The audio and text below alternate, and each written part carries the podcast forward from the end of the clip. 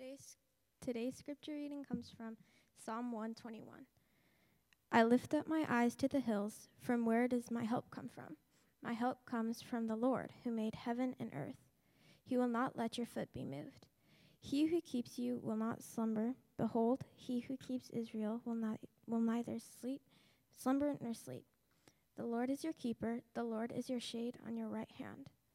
The sun shall not strike you by day, nor the moon by night. The Lord will keep you from, from all evil. He will keep your life. The Lord will keep your going out and your coming in from this time forth and forevermore. This is the word of the Lord.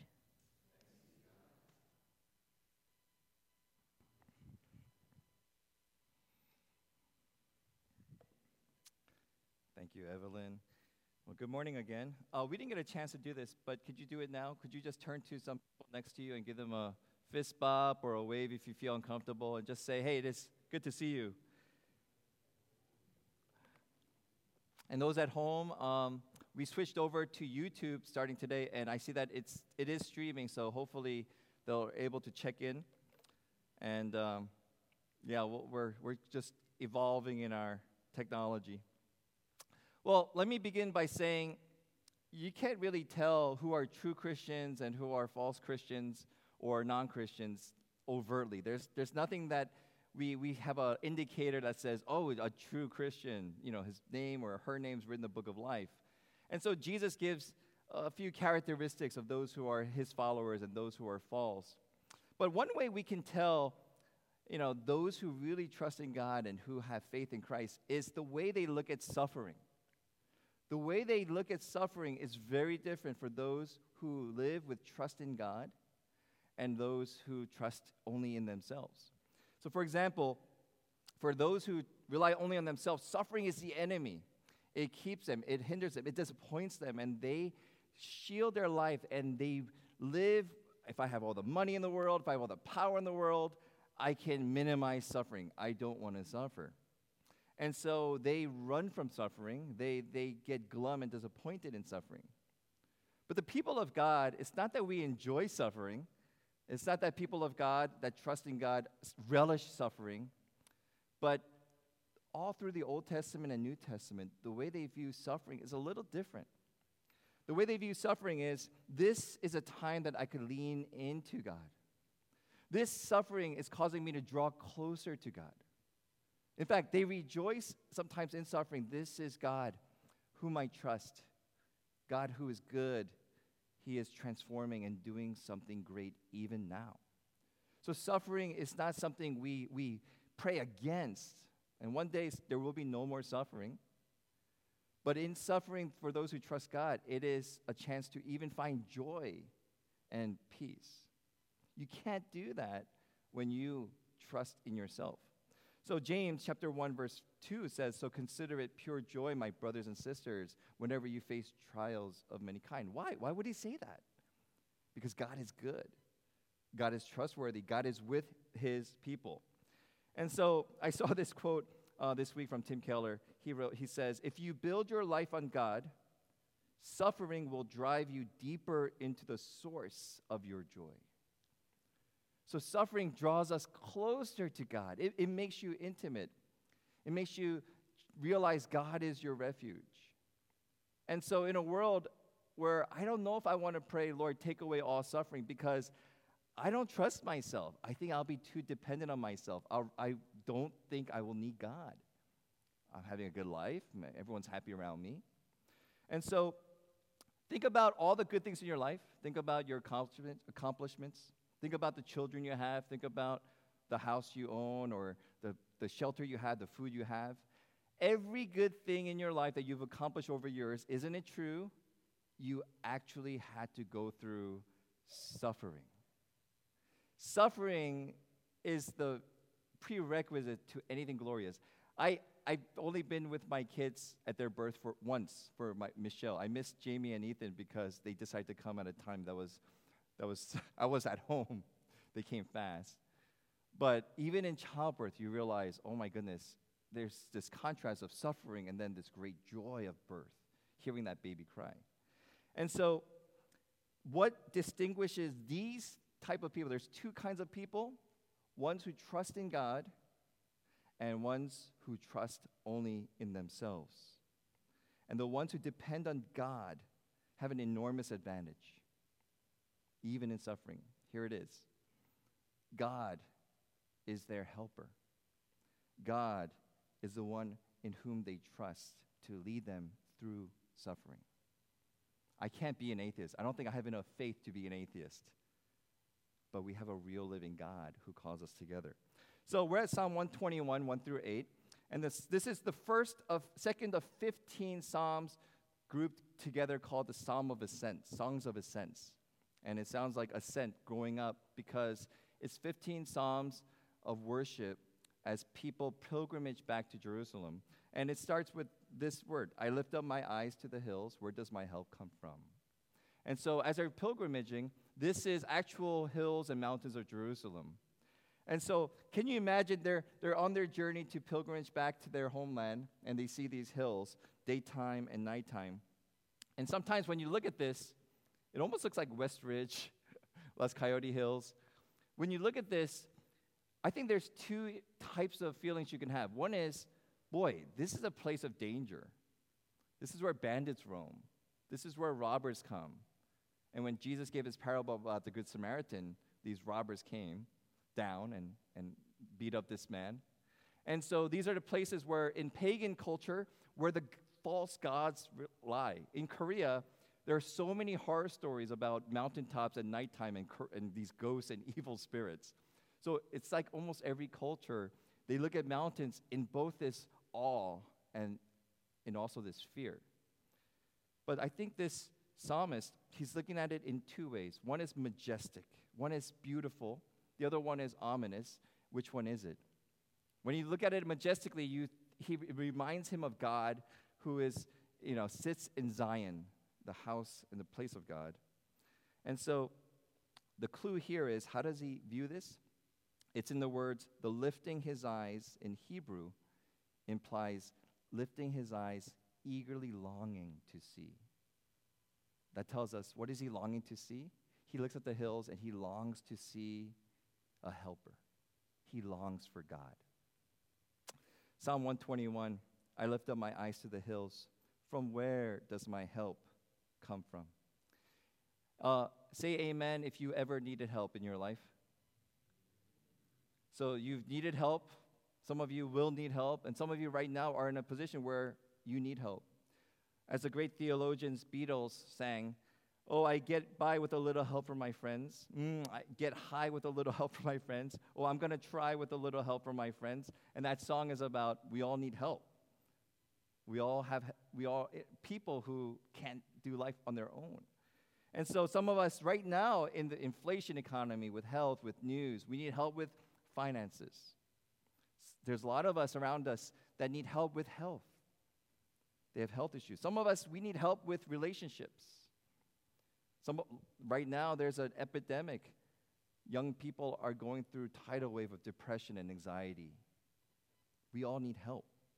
And the silly part is to say, I don't need any help. The silly part is for us to believe, you know, I can do this with my own. I don't, I don't need to ask, or so, I don't want to inconvenience them. I hear that a lot, by the way. Why didn't you ask for help? I didn't want to burden anybody. But isn't that why God gave us a church? Isn't that why God gave us friends? And so instead of going to help, we run away, and it's so silly. And we need to acknowledge that even if you're not a Christian, it's always good to have awareness that I'm in a place where I need help. I need a place where I can't do this on my own. So the question comes to us in Psalm 121 Friends, where does your help come from? And some of you are say, well, the person next to me right here, they've been my help. That's cool if you have that. Well, I look at my my checkbook, checking account, I have a lot of money, I don't need any help. But even in those outlooks, your friends don't last forever. Money comes and goes. In the journey of life, who is your ultimate helper? So, Psalm 121 is written by a psalmist. We don't know if it's David, Solomon, or a mystery writer. They don't think it's David or Solomon. And he gives us the answer. Let me tell you where I get my helper. He says, My help comes from the Lord who made heaven and earth. My help comes from the Lord who made heaven and earth. And little kids may and say, "Oh, that comes from God." And that's a good answer. For adults, before we say just simply God is my helper, let's slow down a bit. The psalmist writes, "My help comes from the Lord who made heaven and earth." He is specifically declaring something that we need to be aware. He's not just a God amongst many gods that I go to. Like, here's a variety of gods. As like go to 7 Eleven, you see a variety of Slurpees. Which Slurpee do you want? The psalmist is not saying God is one of many gods. He's saying he is the one true God who created the heavens and the earth. There's no one else. He is the Lord, God alone. This God is my helper. Wow. So, the Psalm 121, the psalmist gives two names to the psalm in eight verses. And the two names, and I didn't work it out with Kevin, but Kevin's song was so fitting because God has a thousand names, truly.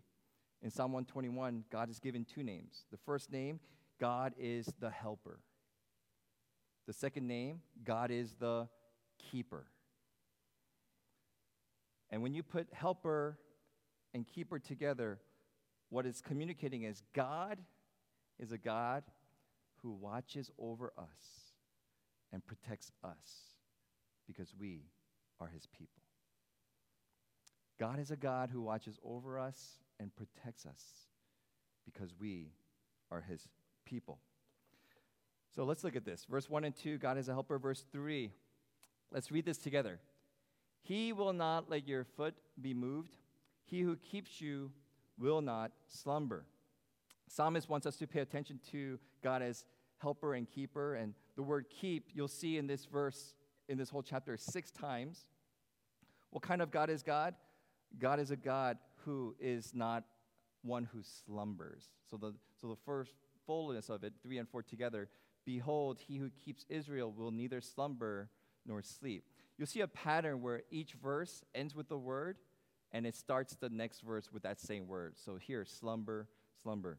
Now, let's just be honest, confession time. How many of you love naps? Just no? How many of you love sleep?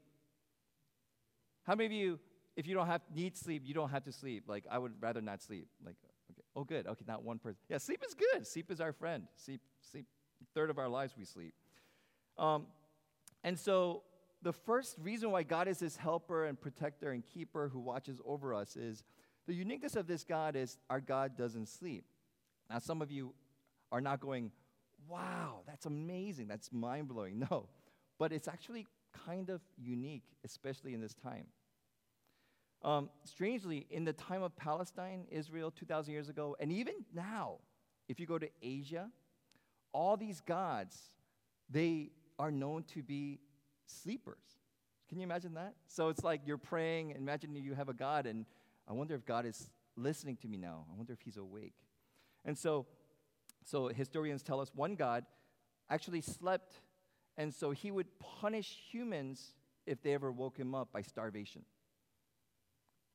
So in Elijah, in Old Testament, First Kings, Elijah is battling the prophets of Baal to see which one is a true God. And the prophets of Baal are dancing, cutting themselves, singing loud. And what does Elijah say? He's, Elijah's kind of funny. He says, Hey, get, talk a little bit louder. Your God, maybe he's uh, relieving himself in the bathroom. Or maybe he's like traveling, and then, or maybe he's sleeping. Maybe speak a little louder.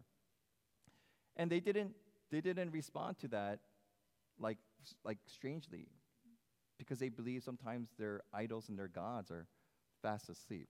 Uh, I watched a movie called 13 Lives this past week. It's a true story in Thailand, a soccer team, 13 boys, 12 boys and a coach. They go into a cave and the rains come and they're trapped. It was big news. They were there for weeks, hidden in a dark cave, and they had to scuba into, splunk into this cave and save them. And I think it was about just about a month they were in there. Can you imagine that? And so the story I made this highlight in the movie. It wasn't a religious film, but they were in a mountain called the Great Cave of the Sleeping Lady. So there was actually a statue of a goddess sleeping, and you don't want to bother her. And so some of the locals said the goddess was angered and disturbed and let these boys get trapped. So this is the superstition, the, the, the, the ideas that a lot of people had about gods. So when you contrast this to our God, God who keeps Israel will neither slumber nor sleep. Our God has our attention 24 7. Our God will never, oops, I wasn't there, I missed your call. Oops, I forgot to pick you up at school. That, that happened once. We were just talking about that this week. Oops, you know, I, my phone was turned off and, you know, the phone was not on. This is our God. And so, how refreshing for Israel to hear that this God is awake, He's listening.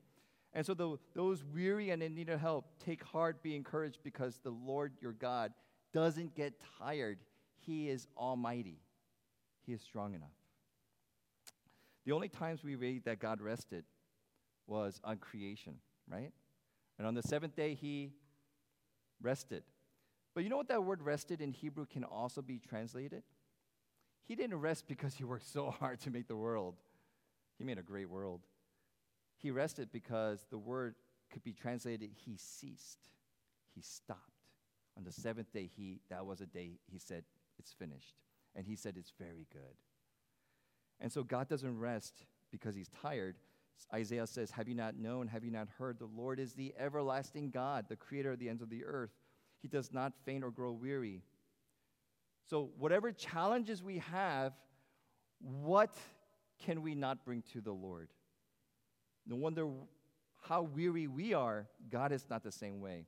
You get cranky, I get cranky, God never gets cranky because he's tired. And I thanks be to God for that. That God who watches over us is the helper and the keeper because our God doesn't sleep. So uh, he goes on, Isaiah uh, in Psalm 21 21. Let's read this together. Here we go. The Lord is your keeper, the Lord is your shade on your right hand. The sun shall not strike you by day, nor the moon by night.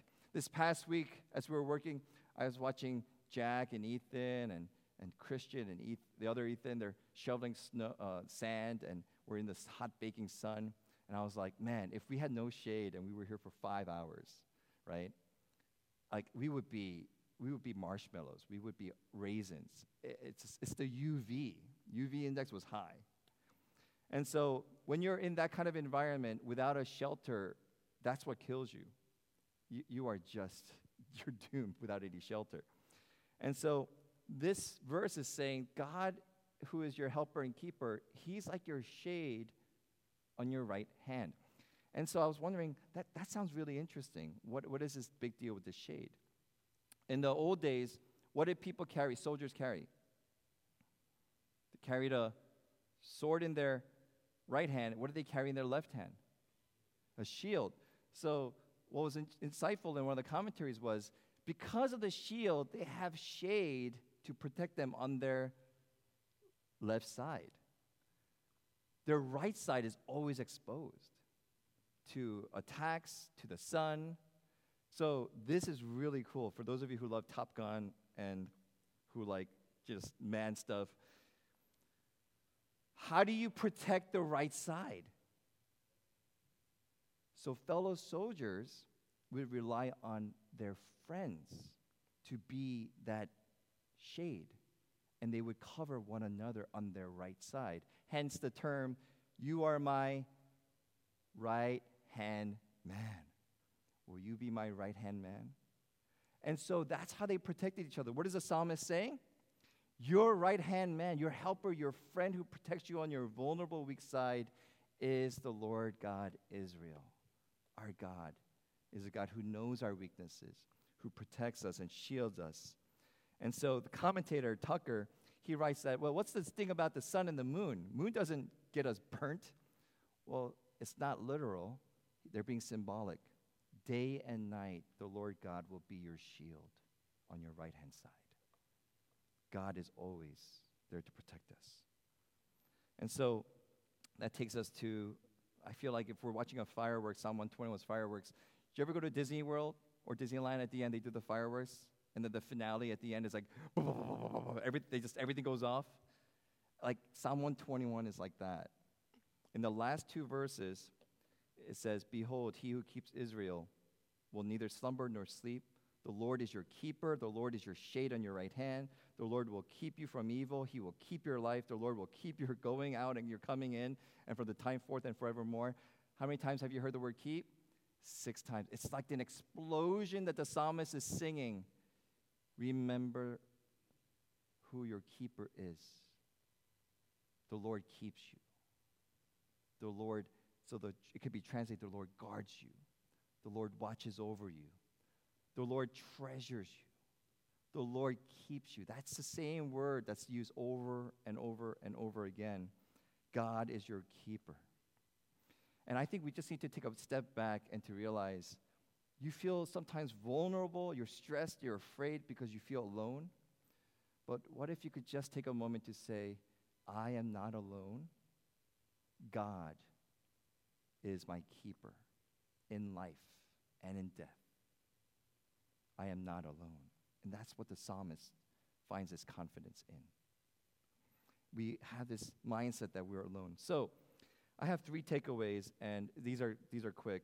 That's Psalm 121. It's one of my favorite Psalms. It's such a beautiful Psalm. It's a Psalm of encouragement, especially as we start new school year, as we start new job, as we're facing new challenges, health challenges, students, children, parents, teachers. The Lord is our helper and keeper. We need to remember that. Three implications I want to just share. First, if God is our helper and keeper, this is such a thought that we need to have the times that you find a crisis and we say, God, why is this happening? I want to reverse that a little bit. What are, the, what are all the times that God has protected me from harm that I don't even know about? What are all the things that there's probably infinite number of things when I go to heaven that I may discover I never had to encounter because God has already shielded me. How many times did 9 11 happen to our nation? Just once. And no matter what you say about George W. Bush, after that, we locked down, we got protected. Obama took over, Trump took over. Thanks be to God, we don't know about terrorist attacks because our government had protected us. And so, all the times we focus on, well, this happened, we will never know, especially with the top secrecy of US government, where, what, all the things they protected us from. And I think about that with God. So I want to show you a cartoon. So, hey, so there's a cartoon. This is an old cartoon. Uh, I always love this. It's God, please protect me. So he's praying. And then he gets hit by a rock. Ow. So he's angry. Why, God? Why? And then he looks up and he is embarrassed and he is shocked. Why? Because there's Jesus blocking and protecting all these other things. He's our keeper. And then he says, I'm sorry, did I miss one? Are you all right? now, theologically, I don't like that part because I don't think Jesus makes a mistake and goes, oops. I think theologically, when things happen that are bad, for whatever reason, we could trust God that He's allowing it for some reason. And I'm not going to water it down saying it's good. I, I, it, it promises it's good. But the point of this is how many things has God already protected us that we will never know about? And this is why we live in gratitude and worship. We don't know. We only see the specks that come. And so, God is our protector means there are so many times we will never, we, we've been shielded and we just never know. So we say, Thank you, God. Second implication when you have a relationship with God, peace is available anywhere because God is with you. It's not the location. The psalmist is journeying through mountains. He is not afraid, not because he's in a safe place. He's in the middle of a wilderness with mountains on his side. That doesn't determine your security. God, who is our helper, he goes with us. He is our security. Let me illustrate that in this way. Our worth and our identity in God is what keeps us in His fold. He claimed us, He loves us. It is not the environment. And so, a lot of us, we want to stay safe. But, guys, you know, we're in America and anything could happen. We see that in the news. What keeps us, no matter where we are, is that God goes with us. And so I want to illustrate this in a weird way. Hopefully, it's not a stretch. So this man, this man, um, his name is Joshua Bell. Uh, he did an experiment. He played violin in a New York City subway for 45 minutes. And uh, he was busking. Busking is you're playing, you get money. Guess how much he made in 45 minutes? $30. $30. Which isn't bad, actually. $30 is pretty good. But he made $30. No one knew this, but Joshua Bell is one of the best musicians in the world. He played an intricate piece on a violin that's worth $3.5 million. Two days before he played here, he played in a theater in Boston, and the average seat price was $100. And the point of this was, experiment was, will people recognize and see if it's in a different environment? Same music, same violin, same player, and only a handful came by and gave him 30 bucks. The point of this experiment they're saying is your worth doesn't change. The environment may change you, but if you determine your worth by your environment's response to you, you're going to think you're a failure. He knows he's Joshua Bell. He doesn't let this dictate him. For me, I would say our worth, no matter what goes on around us, no matter what environment says of us, no matter what the world thinks you are, that doesn't define us. The Lord, who is the helper, the keeper, who has called us his son, his daughter in Christ Jesus. This is the valuable identity that goes with us. This is unreliable way of measuring your worth. Finding yourself in God is valuable. It is the source of who your true identity is. And so this man, um, I, th- I think one person they said in 45 minutes recognized him and gave him $20. That was nice. They took that out, so he actually made 30. So finally, um, and this is it, we'll just end with this. The same God who is our keeper is the same one who completed the work and said, It is finished. So the God doesn't rest, but there was one time that our God did rest. In the same way, when God said at the end of the creation, He said, It is finished, God came back to earth and said, It is finished, and he rested. The reason he rested was because he died. Jesus Christ hung on the cross and took his final breath and said, It is finished. And the only time this Almighty God rested and ceased was because he died and took away our sins and destroyed the powers of hell once and for all. This same God of the Old Testament and the New Testament is the same God. Isaiah 43 says, But now, thus says the Lord, your creator, O Jacob, he who formed you, O Israel, do not fear. Why? For I have redeemed you, I have called you by name, you are mine. A few hundred years later, Jesus says this The gatekeeper opens the gate for him, and the sheep listen to his voice. He calls his own sheep by name and leads them out. Why? The shepherd knows the name of our sheep.